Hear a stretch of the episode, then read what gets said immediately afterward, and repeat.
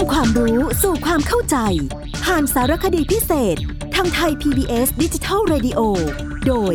วัฒนบุญจับ สวัสดีครับท่านผู้ฟังครับ ผมวัฒนบุญจับมารับหน้าที่ดำเนินรายการ เก็บสาระสิ่งเล็กๆ น้อยๆ แต่มีคุณค่าต่อวัฒนธรรมนำเอามาคุยให้ท่านผู้ฟังได้ฟังกันในแง่เกี่ยวกับเรื่องของราชพิธีนั้น ต้องบอกว่าถ้าโยงใยไปกับวิถีไทยนะมีอยู่หลายมิติด้วยกัน วันนี้ก็จะเอามิติที่เนื่องเกี่ยวกับด้านการเกษตร ซึ่งถือกันว่าเป็นการประกอบอาชีพหลักของคนส่วนใหญ่ที่อยู่ในประเทศเรานะครับ ซึ่งก็แน่นอนนะครับท่านผู้ฟังครับสำหรับคนที่อยู่ในสังคมเกษตร คงจะต้องพึ่งลมฟ้าอากาศ แล้วก็ยากในการที่จะควบคุมให้ ฝนตกเมื่อไร ให้ลมมาเมื่อไร ให้แสงแดดออกเมื่อไรนะครับ ดังนั้นในการที่ขวัญกำลังใจของบรรดาเกษตรกรจะมีมากมีน้อย รวมทั้งการให้อานัดสัญญาณจากผู้ที่รู้เรื่องราวเกี่ยวกับการโคจรของดวงดาวในภาคของโหราศาสตร์ คงจะไม่มีใคร ทำได้ดีเท่ากับทางฝั่งของราชสำนัก แล้วคุณก็ต้องบอกว่า ความคิดชนนี้ก็ยังคงตกทอดและสืบกันมาถึงปัจจุบันทีเดียว พอเราพูดถึงการที่ว่าเรามีลมฟ้าอากาศเป็นสำคัญ พระราชพิธีที่เกี่ยวกับเรื่องของการควบคุมลม เกี่ยวกับการควบคุมน้ำนี่ถือว่ามีความสำคัญไม่น้อย แล้วใครจะเชื่อครับว่า การเล่นบางสิ่งบางอย่าง กลับกลายเป็นส่วนสำคัญที่ทำให้เกิดความมั่นอกมั่นใจ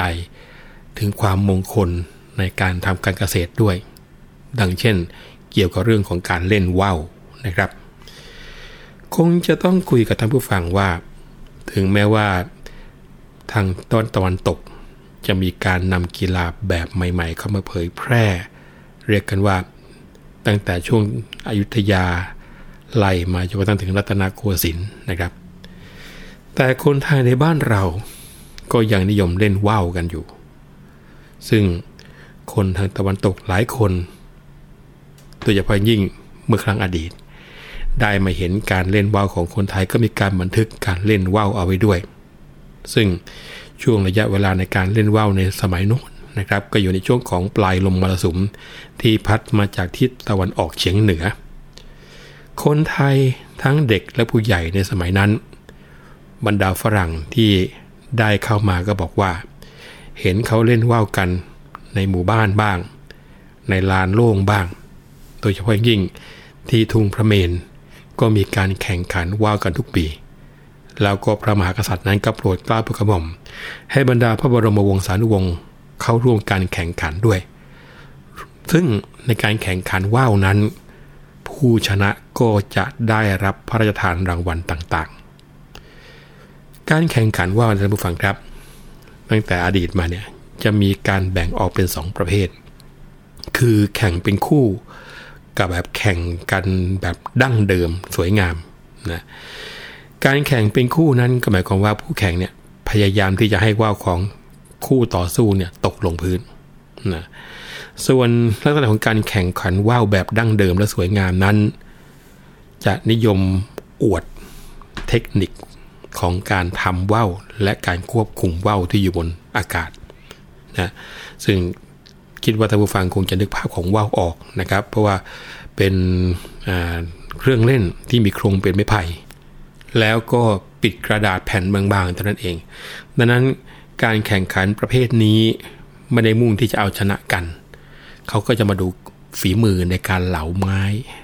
มาดูฝีมือในการติดกระดาษ มาดูฝีมือในการที่ออกแบบกันนะครับ ซึ่งการแข่งว่าวเนี่ยท่านผู้ฟังครับ ถือเป็นการสันทนาการ ก็คือเอามาใช้ในการพักผ่อน เอาไว้ผ่อนคลาย แล้วก็ออกกำลังกายแบบเบาๆท่ามกลางอากาศร้อนๆ แต่ว่ามีลมพัดนะครับ การที่เล่นว่าวนั้น ก็ถือเป็นโอกาสที่บรรดาราษฎรได้มาพบปะพูดคุยสังสรรค์กัน แต่ว่าคนไทยเนี่ยฝรั่งเขาบอกว่ามาดูคนไทยแข่งว่าวส่วนใหญ่คงจะหลงลืมกันว่า การแข่งว่าวนั้นไม่ใช่กีฬาสำหรับราษฎรแต่เพียงฝ่ายเดียวนะเพราะว่าพอสืบค้นกลับไปจริง ๆ ก็ ถือว่าเป็นพระราชพิธีสำคัญด้วย มีบันทึกของชาวต่างชาติที่ชื่อว่าเยรินีได้มีการกล่าวถึงพระราชพิธีเล่นว่าวเอาไว้ ตั้งแต่สมัยของกรุงศรีอยุธยานะเขาบอกว่า ลุถึงเดือนอ้าย มิคาศิรามาศนะยามลมมรสุม ตะวันออกเฉียงเหนือ ล่องพัดพาเมฆฝนหายไป อากาศเริ่มแห้ง น้ำที่เจิ่งนองก็ลดลง ดินในทุ่งนาแห้งสนิทจึงมีการเล่นว่าวว่าวขนาดใหญ่ลอยขึ้นส่งเสียงดังไปทั่วท้องฟ้านะนี่คือสิ่งที่เยเรนีบันทึกเอาไว้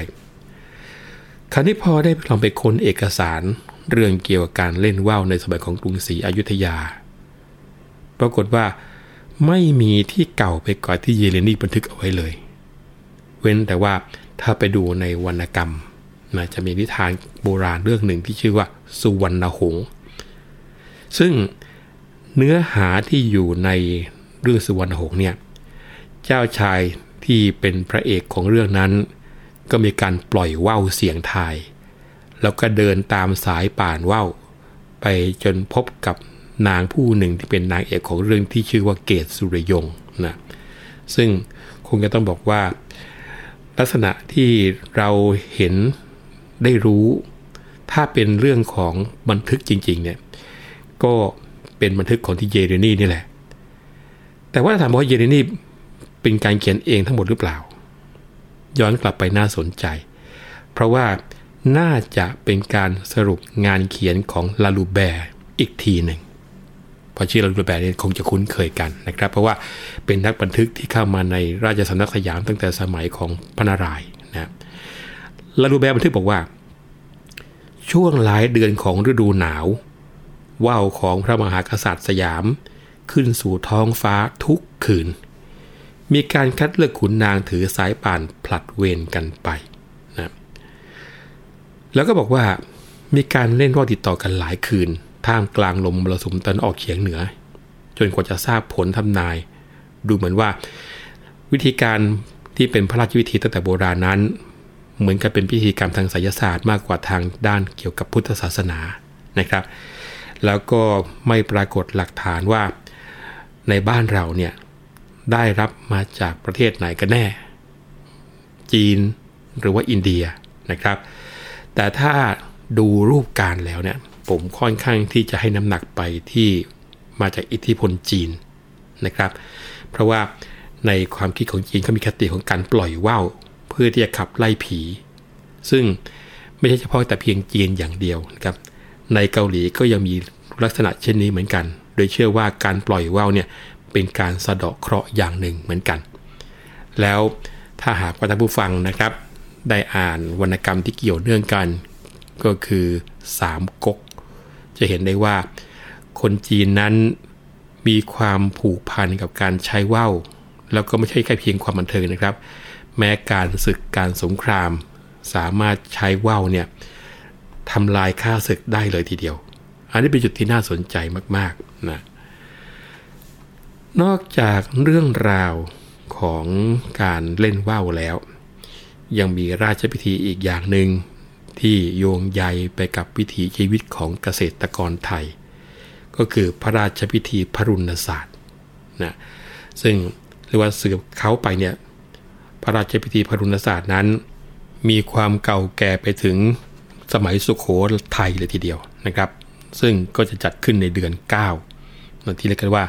สราวนามาศซึ่งชื่อก็บอกอยู่แล้วนะครับพรุณศาสตร์พรุณะก็เป็นพิรุณก็คือเป็นวรุณ หมายความว่าการจัดพิธีนี้เพื่อที่จะขอฝน เนื่องจากว่าในสมัยก่อนนั้น ผลผลิตข้าวเนี่ยขึ้นอยู่กับฝนที่ตกต้องตามฤดูกาลเป็นสำคัญเลยทีเดียว แต่ว่า คงจะต้องยกยอดไปคุยกันในครั้งหน้านะครับ เพราะช่วงเวลาของรายการของเราหมดลงแล้ว วันนี้ผมวัฒนบุญจับขอลาไปก่อนนะครับ สวัสดีครับ